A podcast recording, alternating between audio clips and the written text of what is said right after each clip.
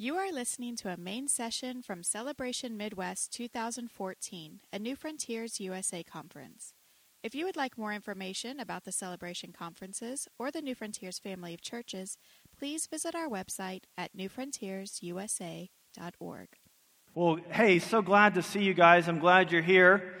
Uh, I'm glad you made the effort. I think God um, blesses when we gather. He says that. He says, when two or three are gathered in my name, I'm there.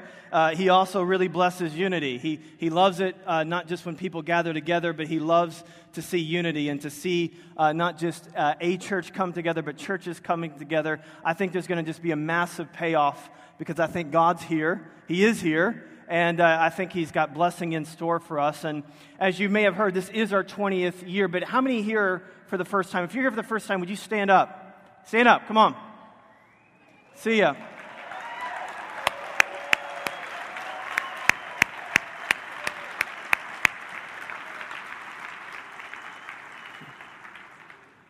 You know, I, I think when, when you come to something that's been going on for 20 years, you can begin to feel like, you know, you're kind of showing up late to a party. But I, I hope that you feel welcomed and you feel really like you own the history. I mean, after, I mean, I haven't been here 20 years, and I feel like I own the history. And that's kind of the great thing about being a part of, uh, of God's family. He says whether you show up at 9 o'clock, 12 o'clock, 3 o'clock, 5 o'clock, we all get paid the same. And so we're all in this together. And I hope this history that we've had, if this is your first time, uh, that you kind of get caught up and you feel right at home. Uh, we've got people from all over. We've got from all over the Midwest and uh, some from down in Atlanta, of course, Nashville and, and, Austin. Austin people, would you just stand up? You got your crew here? Say hello to the guys down in Austin.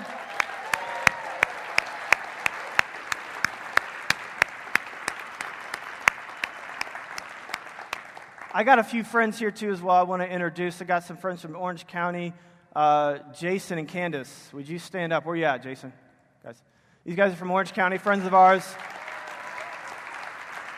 Make sure you, if you see them eating, make sure you go say hi to them. Got a crew from Omaha. Where you at, Ethan and Aaron? Are you here? Is anyone else here from Omaha? Stand up. We got a crew from Omaha. Oh, we got some more from Omaha. say hi to these people. And we have uh, Mike Young. Mike and Katie, are you here? Mike, there you're at. Is Katie here? I can't see. Oh, yeah, awesome. They're from uh, Visalia, California, Radiant Church. And uh, we, I don't know if you guys noticed or not, but we now have a church in California as of last year. And they are part of that. Actually, uh, we'll talk more about this later, but they're going to be planting. Uh, uh, so, but we'll, we'll be talking about them in the prayer meeting. But please welcome them. Welcome all these people uh, as well as you are uh, getting to know and seeing old friends. Make sure you uh, meet new friends as well. Okay.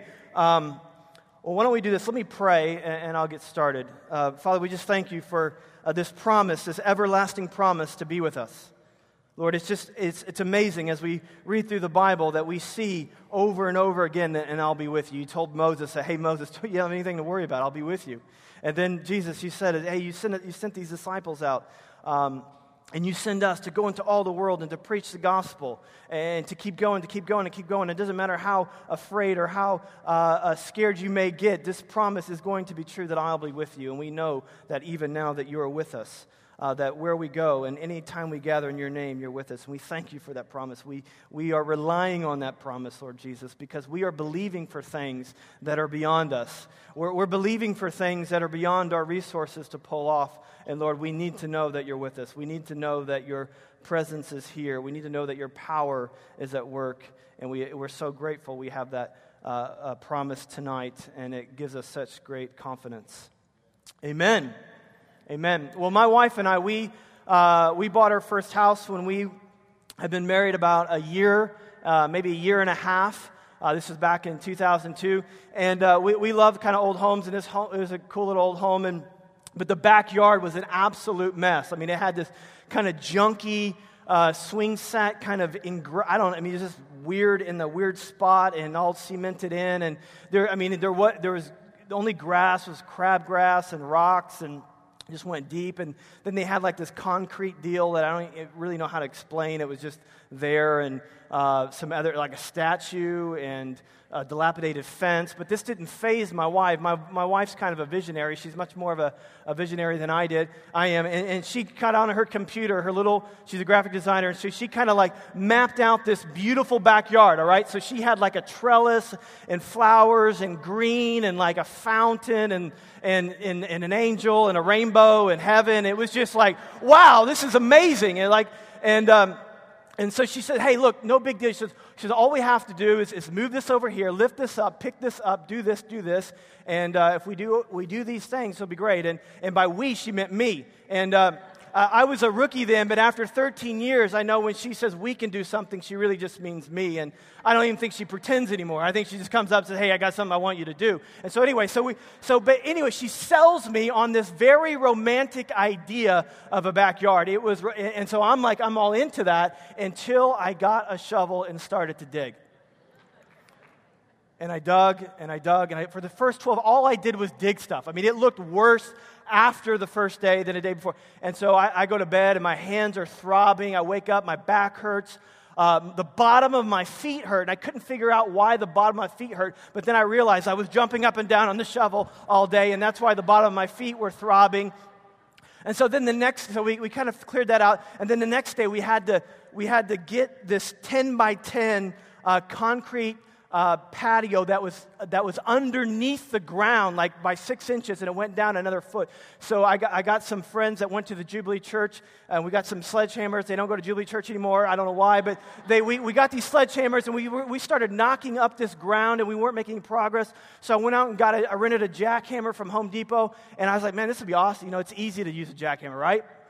And uh, I don't know if you ever used a jackhammer before, but uh, it, it used me. I didn't use it. And so it, I mean, I'm going out with this jacket.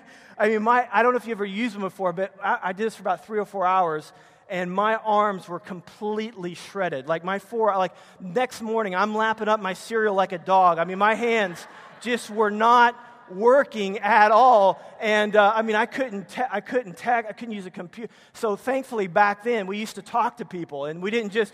And so, like, I was still economically viable. I could still work. And so, I, I because I did, even though I couldn't use a computer or text, and we all know that that day two soreness is worse than day one soreness because the blisters you got in day one they they break open and they bleed, and this romantic idea of a backyard all of a sudden was overshadowed by sweat, by blisters, by blood.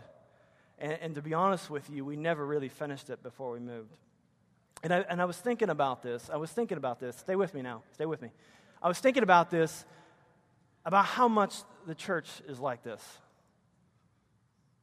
You, know, because we, we have this romantic idea. You know, we want to be a New Testament church, right? I mean, we, we want to be this place where we, we love each other and we're, we're together and, and, everything's great and, and we work off the, the, this basis of spiritual giftedness and everybody has a part to play and, and no one's left out. And, you know, we, we kind of just put all of our chips in the middle and we, we, you know, no one has any possession of their own and all the needs are taken care of, you know, and the poor are, are fed in, in, in radical ways. Not only that, but we want to be this reproducing church and we want to reproduce in every small town and big town and, in big cities, and we want to go there, and, and, we, and we don't want to like chicken out or get away from the rough areas and the tough areas where there's crime and there's, and there's heartache uh, because um, you know, we, we want to get in those places because where education has failed, where politics have failed, where money has failed, we believe that the gospel will not fail. We believe that it will make an impact. And that's not because I say so and not because you say so, because God says so. God says that, the, that there will be no defense against a forward advancing church. There, there's no demon, there's no uh, devil. Uh, in Hades that will prevail against the advancing church. This is a very, very romantic idea. Very romantic idea. And I'm glad that after 20 years that we're still excited about the romance of it all. But here's my question, and this is what I want to get at tonight. Does the enthusiasm remain once we start to dig? And there's blisters, and there's blood, and there's sweat. You see, it, it, you, just, you read the New Testament just for a little bit, and you begin to pick up on a theme, a very common theme called perseverance. I mean, it's just like all over the Bible. I mean, it's just, you just begin to read uh, uh, page after page after page after page, and the New Testament writers in particular are warning and warning, and, and, and almost in every letter is this kind of keep going. I mean, Galatians 6 9, is, you know, you know if, you, if you continue to do good, you know, don't get weary you will reap a harvest. Keep going. Uh, Paul, Paul has all this um, military type language. 1 Timothy 6:12 says, "Fight the good fight of faith. Take a hold of eternal life which you were called and about which you were made uh, the good confession, the presence of many witnesses." So keep fighting this uh, fight of faith. James says this, "Be patient therefore, brothers, until the coming of the Lord. See how a farmer waits for the precious fruit of the earth, being patient about it until it receives the early and late rains. You know, Hebrews comes out, let us run this race with endurance.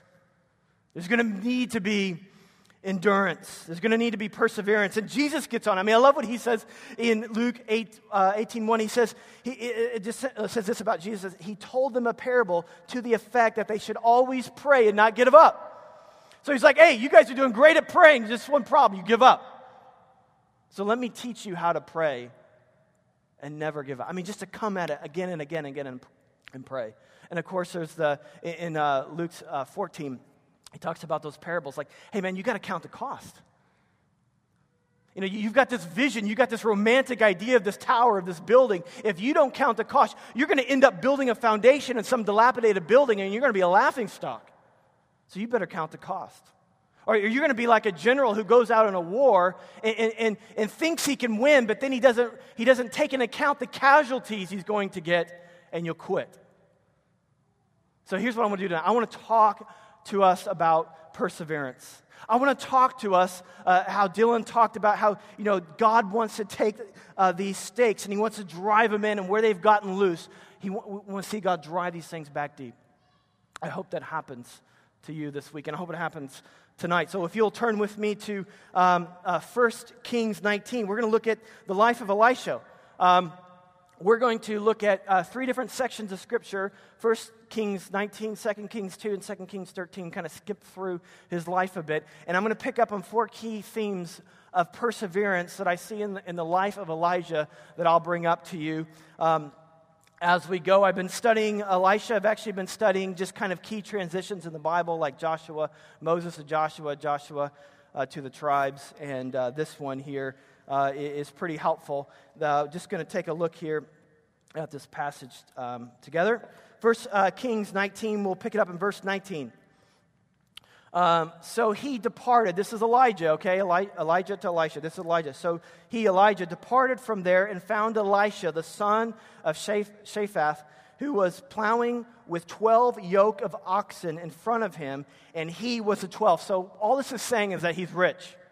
Okay? So if you are, if you are, a, uh, a yoke of oxen is two oxen, and if you are the 12th, that is, you are the one behind and you've got 11 guys in front of you, you're the, you're the boss, you're the supervisor, you and all the oxen, and he's, so he's running the show here. So this guy has got some bills in the bank. He's not, he's not some dude has nothing better to do like skipping rocks. He's got a life going on here. He had this life of comfort, and he's getting ready to be called out of that life uh, of comfort by a guy who's notorious for being chased by scary women and hiding in caves, all right? So this is the kind of the picture here, but he does call fire from heaven, so that's kind of a, you know, evens out. So Elijah passed him by and cast his cloak on him, kind of like Elvis at the end of a concert.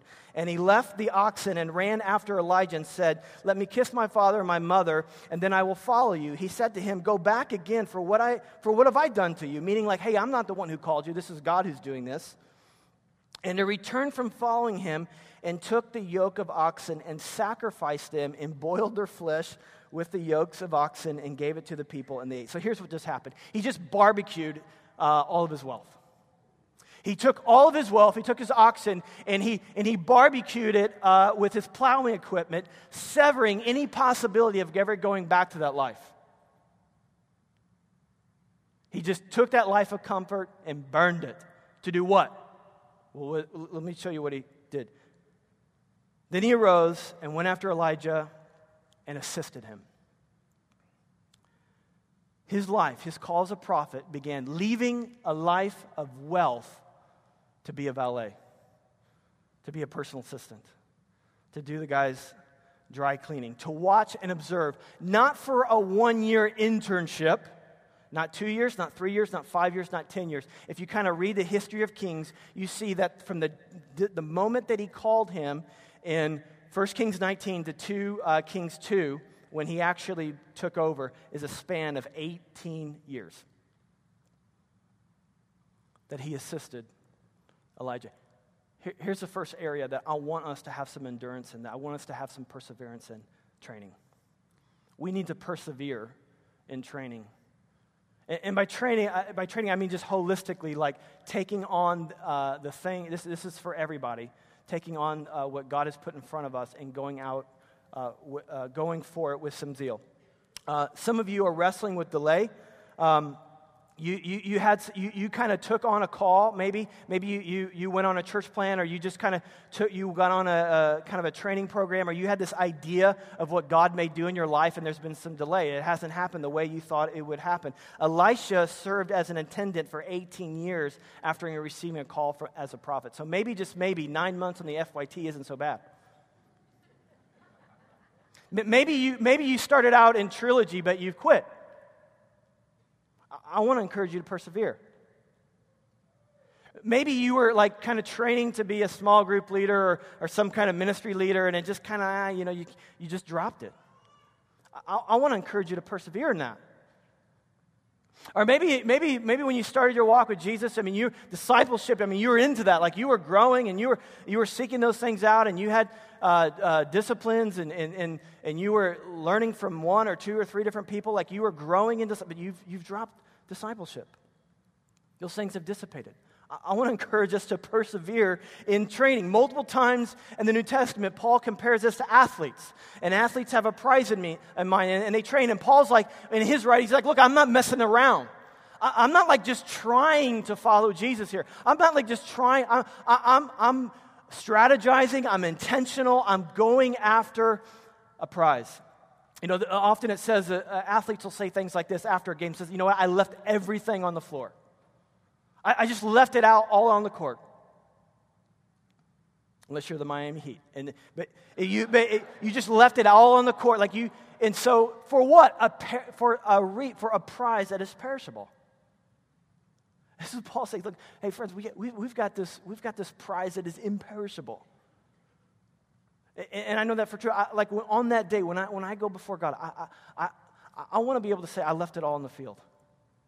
That God, you gave me one, two, five talents, and look, I've doubled your investment. That I, I, I was intentional. I, I, went after it, and I, and I killed every enemy that was in the way of that pursuit. And I went and I went after it. I want to be able to say that. I want to be able to say at the end of my life that I gave everything, I gave everything that I had to go after the call that you had on my life. And I know this about everyone here. If you're a Christian, you got a call in your life. My question is have you, have you, are you still on the training program, though? Whatever that could be. I love this quote from Mark Driscoll from his book called The Resurgence. You can buy this on the book table. This is what he says. He says, We've got work to do. There are lost people to reach, churches to plant, and nations to evangelize. Hell is hot, forever is a long time, and it's our turn to stop making a dent and start making a difference. This is no time to trade in our boots for flip flops. What about you? Do you understand? Are you, are you, you, do you have this vision in front of you and are you going after it, or have you traded in your boots for flip flops? Don't wear flip flops tomorrow, guys. We need to persevere in training. Okay, let's pick it up in 2 Kings 2 1. Flip over uh, to the right. 2 Kings 2 1. We'll be in verse 1. This is where um, Elijah actually starts out as a prophet. So, number one, we need to persevere in our training. Now, when the Lord was about to take Elijah up to heaven by a whirlwind, um, just a little note there. I mean, this is like this is that passage where like a chariot comes and takes Elijah up, and you know we had this song that we sing in like kids' school, like sweet, you know, sweet the sweet chariot, swing low, sweet, whatever that is, like coming forward to t- carry me home. Uh, there's nothing sweet about this picture, by the way. I mean, let me ask you a question. When you look in the sky and you see a whirlwind kind of going around, what is that called? That's called a tornado. That's why later Elisha's going to rip, he's going to say, Oh my gosh, what's going on here? So this is not a sweet scene, but anyway, that's not what I want to say. Uh, Elijah, I just want you to know what the Bible says. Elijah and Elisha were on their way to Gilgal, and Elisha said, Elisha, please stay here, for the Lord has sent me as far as Bethel. But Elisha said, Now you got want this guy around on your team. He says, As the Lord lives, and as you yourself live, I will not leave you. Verse 4. So repeat. Elijah said to him, Elisha, please stay here, for the Lord has sent me to Jericho. But he said, As the Lord lives, and as you yourself live, I will not leave you. Verse 6. Deja vu. Elijah said to him, Please stay here, for the Lord has sent me to the Jordan. But he said, As the Lord lives, and as you yourself lives, I will not leave you. We need perseverance in training, and we need perseverance in relationships. We need perseverance in relationships. 38%, according to Barna, 38% of people will change their church this year. There are pastors all over this country saying, Well, if I, if, if I say this, are they going to leave? Are they going to leave? And here's Elijah, like, like, get away from me. I mean, he's like doing the opposite, like, go. He's like, No, I'm going to leave. What, what would a church look like if everyone's like, Man, I'm not leaving this place? I'm not leaving you. I'm not leaving. I'm not, I'm not, God's brought me into this. He's called me into this. I'm not leaving. I'm going to stay with you. You see, there's this, there's this idea, this made up idea that, that real relationships and really good relationships are the ones that come easy. It's kind of like this there's this sparkle, there's this magic, and it's just kind of like, you know, it's all easy. But I just want you to know that that's not a relationship. That person has become an object of your own desires and wants. That's not a relationship. You've objectified that person. You exist for me. But biblical unity is something that we fight for, that we pray for, and we learn to die to ourselves for. That's what biblical unity is. Biblical unity is living on the belief that the we is more important than the me. Paul said that, man, just you have one mind about you. Be, be one mind. Be together on things. We need to have biblical unity. You do not need to, you do not underestimate, too, just how focused in on ourselves we are. Martin Luther said that the heart is curved in on itself, right? Like it just has this way. Like if you don't pay attention to the selfishness in your heart and the way that you make it about you, it, it just you're always going to impact on you. If you if you just kind of leave your life in neutral, it's going to come back to you every single time. I mean, that's true of my life anyway. Hey, how many here paint? Like it's not like your job, but you like you paint a bathroom or something or or something like that, right? You all need to paint your houses, guys. I mean, it's like time to freshen up. Um, I hate painting. I hate painting almost as much as I hate working in the backyard. And and the reason why I hate painting is cleaning the brush.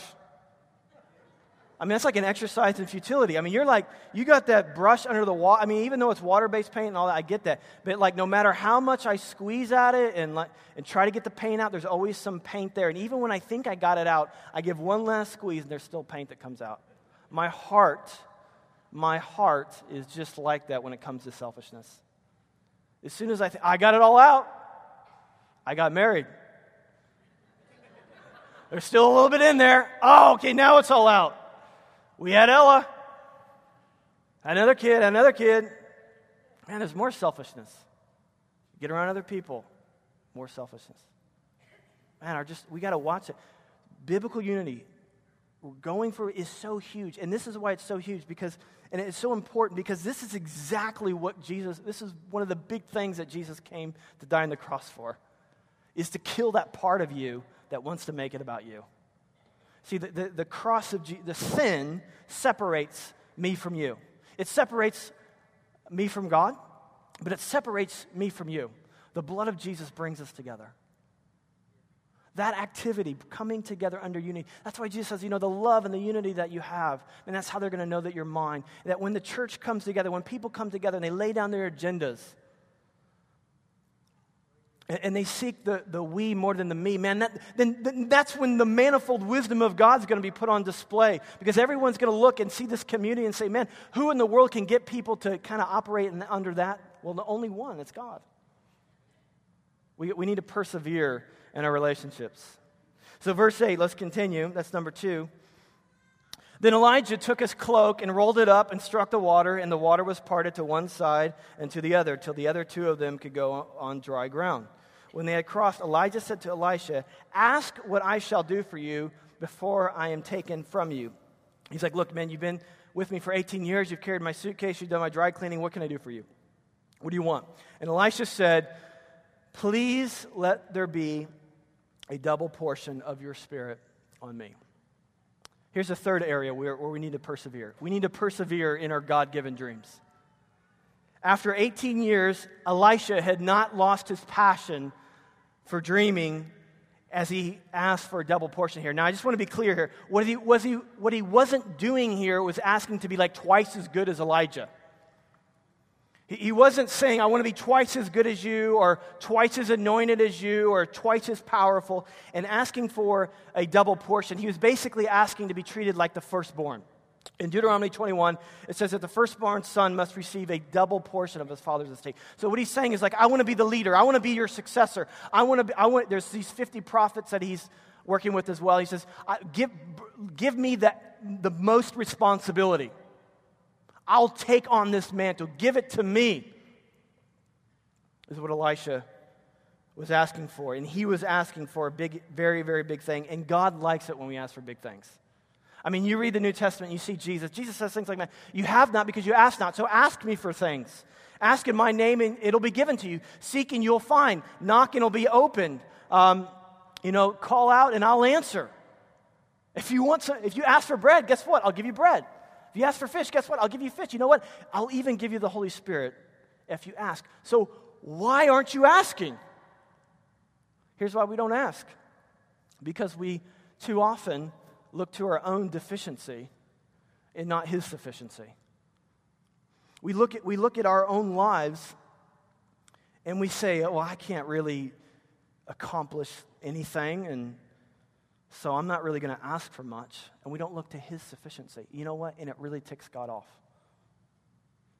I'll, I'll show you. Remember this scene in Moses? Exodus 4 10 through 14. Moses said to the Lord, O Lord, I have never been eloquent, neither in the past nor since you have spoken to your servant. I am slow to speech and tongue. The Lord said to him, Who gave man his mouth? Who makes him deaf or mute? Who gives him sight or makes him blind? Is it not I, the Lord? Now go, I will help you speak, and I will teach you what to say. But Moses said, Lord, please send someone else to do it. Then the Lord's anger burned against Moses. There's a saying that says if you want to make God laugh, tell him your plans. But apparently, if you want to make God mad, tell him why you can't do what he asked you to do we got to dream big. That's why you got to love Elisha. He has this bold request, and he asked on to take on this responsibility. He says, "Give it to me. I, I want. I want this. I'll. I'll be your. Fir- I'll be the first one. I'll be. I'll take on this double portion." And then Elijah said, "You have asked for a hard thing. Hard for who? Is this going to be hard for Elijah? Man, I'm really going to have to whip up a really good prayer for this one." I'm going to have to really fast. I'm really going to have to, you know, I'm going to really, I mean, that whole thing with the water and the fire, I mean, that was one thing, but it's going to be a whole other ball of wax. This wasn't going to be hard for Elijah to give it. He was saying it was going to be hard for you, Elisha, to receive it and to carry it. There's a quote um, in a lot of high school gyms. Uh, I'll show it to you. It's it goes like this. Where, oh, where's it? The dream is free, the hustle is sold separately. The dream is free, the hustle is sold separately. The dream is free, but the journey isn't. Let us persevere in our dreaming, but let's be sober minded so that we count the cost. Otherwise, as Jesus said, you know, we'll build a building and only have a foundation. We'll go out to war and we won't have sufficiently count the cost. Proverbs 13:12 says that hope deferred makes the heart sick. Some of us are sick because we had these dreams because we've been these idealists And we've been like, we've been dreaming about things, but we've never really considered what it was going to require of us. You got to love Elijah, who's, who, who, yeah, you've had, you know, this is amazing that you're dreaming, but I just want you to know you've asked for a hard thing. You're, this is going to be a hard thing for you to carry out in your life.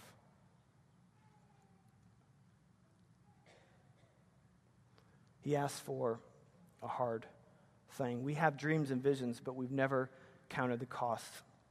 Martin Luther King said the difference between a visionary and a dreamer is a dreamer has his eyes closed.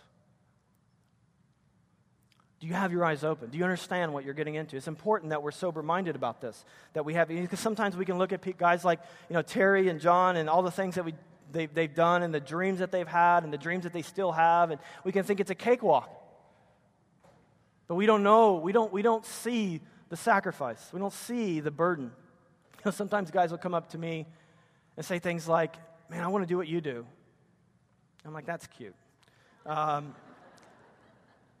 because what they, what they see is a face mic and influence, but I, I think about the pain and the sacrifice.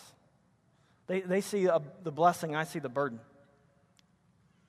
Uh, you, uh, you want to talk about what you give up? Do you want to talk about uh, the relational shrapnel? Do you want to talk about the criticism? Do you want to talk about that? Do you, do, you, do you understand what you're asking? You're asking for a hard thing. That's why Paul says, hey, man, you want to be an elder? Great. You need to be this guy. Because if you're not this guy, you're not going to last. You got to be built. You got to be you got to understand what you're getting into. You it's great that you're dreaming, but you've asked for a hard thing. The path to follow your God-given dreams is not wide, easy, and comfortable, but it's narrow, bumpy, and wrought with pain because it involves carrying a cross. It's, but there's joy in that. Hebrews 12 says that uh, for the joy set before him, he endured the cross. For the joy set, do you know what a cross is? For the joy set before him, he endured the cross. Now, this doesn't mean that Jesus was, you know, the night before the cross. It wasn't like, yes, whoa, I'm going to the cross tomorrow. That wasn't what happened. It was very clear that he said, God, man, if there's another way, I'm open to ideas here. I, I don't want to do this. But for the joy set before him, he endured the cross. That word endured there in the Greek means to hyperstand, which means that you, you really get underneath something. Like if you're going to pick up something heavy, you don't just walk by and pick it up like this. But if you're going to pick up something heavy, you reach down and you get underneath it. That's what it means to hyperstand. That's what it means to endure. It means that these, these dreams and these things that God has given us, we need to really get underneath them to endure them and walk this through for the joy set before, somehow that Jesus was able to see through the corridors of, of time, and for the joy of seeing you and me and all of us here saved from our damnation, he endured the cross. Let's persevere in our dreaming. But let's hear Elijah say, Man, you've asked for a hard thing. Not that we would run away, but that we would be sober minded and we would not give up when the blood and the sweat and the tears come. Okay, turn 2 Kings 13. This is the last one.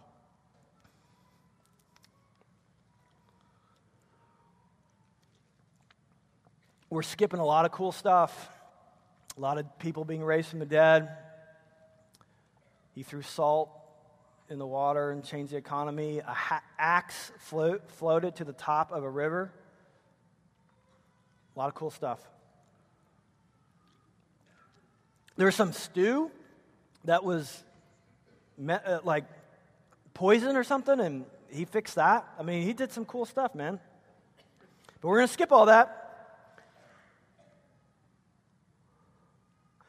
Second Kings um, 13. This is at the end of uh, Elisha's life, and he's very sick. He's getting ready to die.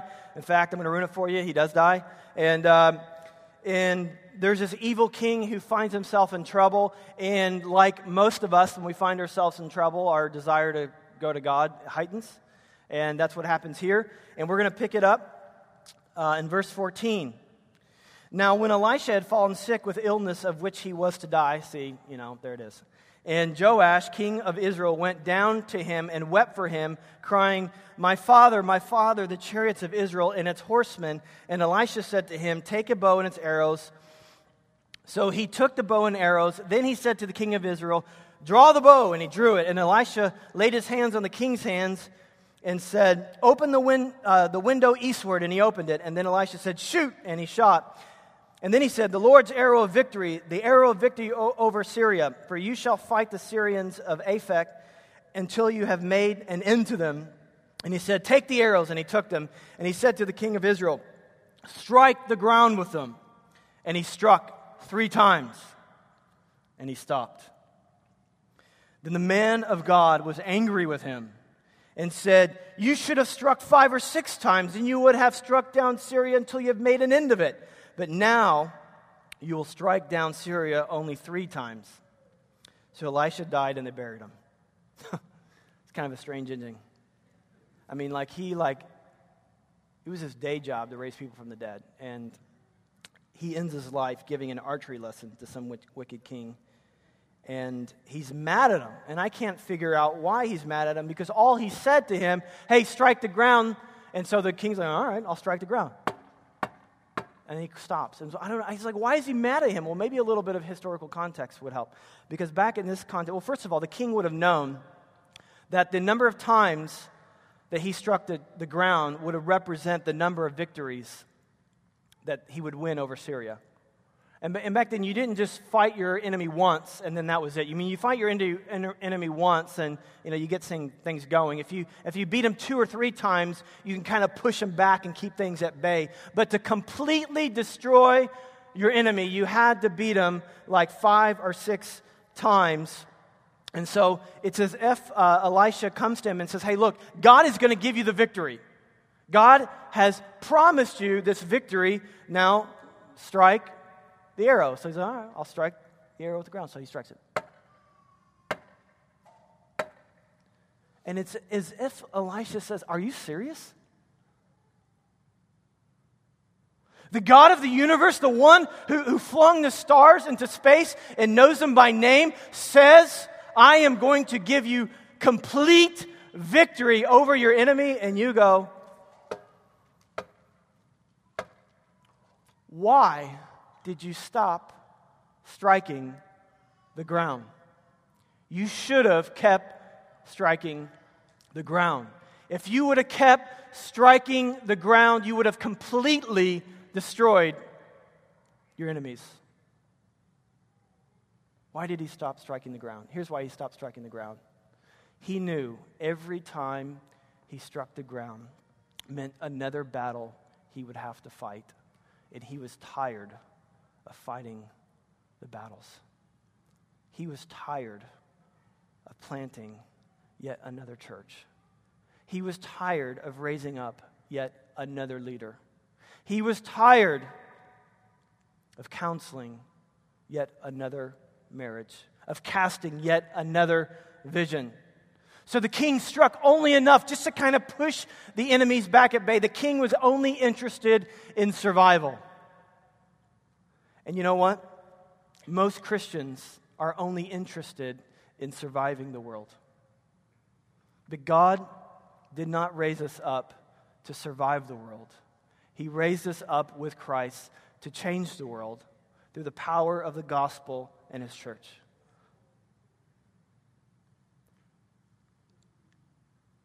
Why have you stopped striking the ground? God says He's with you. God said that you have everything you need for life and godliness. That you have my spirit in abundance if you ask. Because there's somebody here who's doing what God asked them to do. God said, hey, strike the ground. Said, all right, you, know, you want me to strike the ground, so I'll strike the ground. But you're just kind of doing it. You're, you're, you're showing up, but you're just kind of showing up. You're engaged in community, but you're just kind of engaged in community. You're leading a small group or a church or whatever. You're leading, but you're just kind of leading. You're, you're certainly not doing it with the same passion that you used to. You're raising your kids, but you're just kind of raising your kids. Why? Because you're, you're tired of fighting. Here's my fourth encouragement to us tonight in perseverance. We need to persevere in fighting the battles. Because this romantic idea that was true 2,000 years ago is true today. There's nothing that will stop the advancing church. There's a beautiful dream for us and the kind of communities He wants to, us to build. There, there are big promises and dreams and, of reproducing churches and planting churches. And my question for you is how much impact do you want to make with your life? How much of eternity do you want to affect?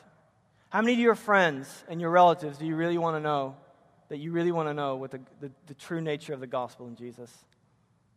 How much glory do you want Jesus to get through your life? Here's what you need to do tonight you need to strike the ground a little more.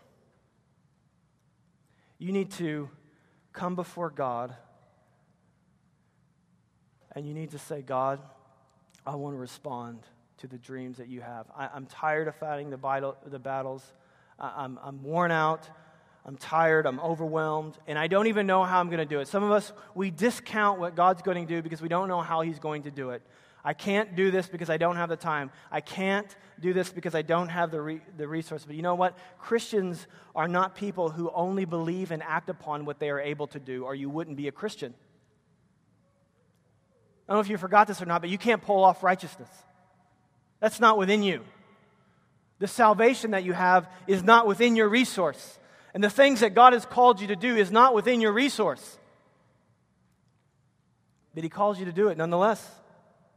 And when you move out in faith, you know, what, what was just a few fish and loaves becomes enough to feed a multitude.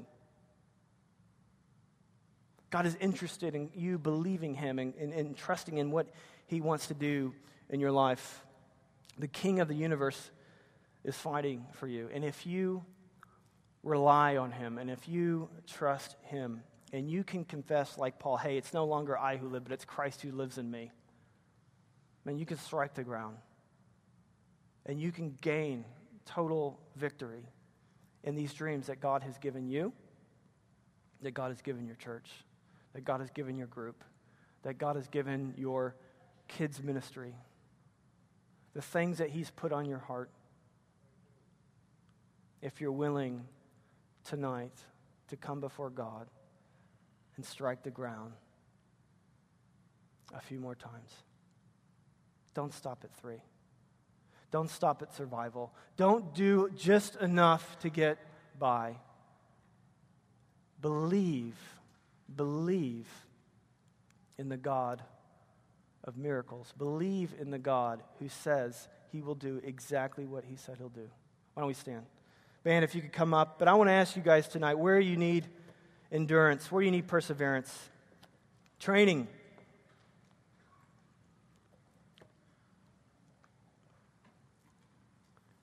If you just, you know, you, God, God you, you had a path for your life. You got in some training course. And by course, I don't mean something structural. I just mean like a, a plan, you know, an, uh, a path. What about relationships? You need perseverance in your relationships. About dreaming. Maybe you just don't dream anymore. Maybe you just don't believe things anymore. You've grown tired of fighting the battles. Now, I just I want to encourage us to strike the ground,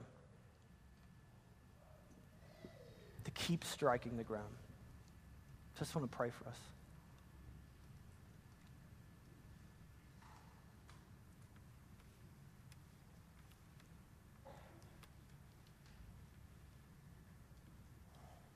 If you, if you just feel like you need to respond to this, will you just, will you just kind of raise your hand? I just want to pray for you. Will you just raise your hand? You just feel like, man, I just want to.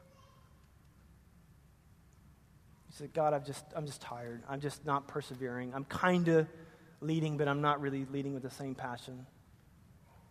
I'm kind of doing what I feel like I'm supposed to do, but my heart's not really in it. I'm hedging my bets. I've stopped dreaming. I've stopped training. I stop moving forward. God, I just thank you for your abundant grace poured out on our lives. We, we just thank you that you, that, we, that you did it all, that you won the victory. Lord, in this life of yours, you now you, you give to us. You impart your life to us. And God, we just ask, God of victory, will you come and rest on our hearts tonight? Will you strengthen us? Will you remind us of your goodness? Lord, we just repent for not believing in you, for not trusting you. Lord, we just ask for fresh faith and fresh vision. Thank you, Jesus.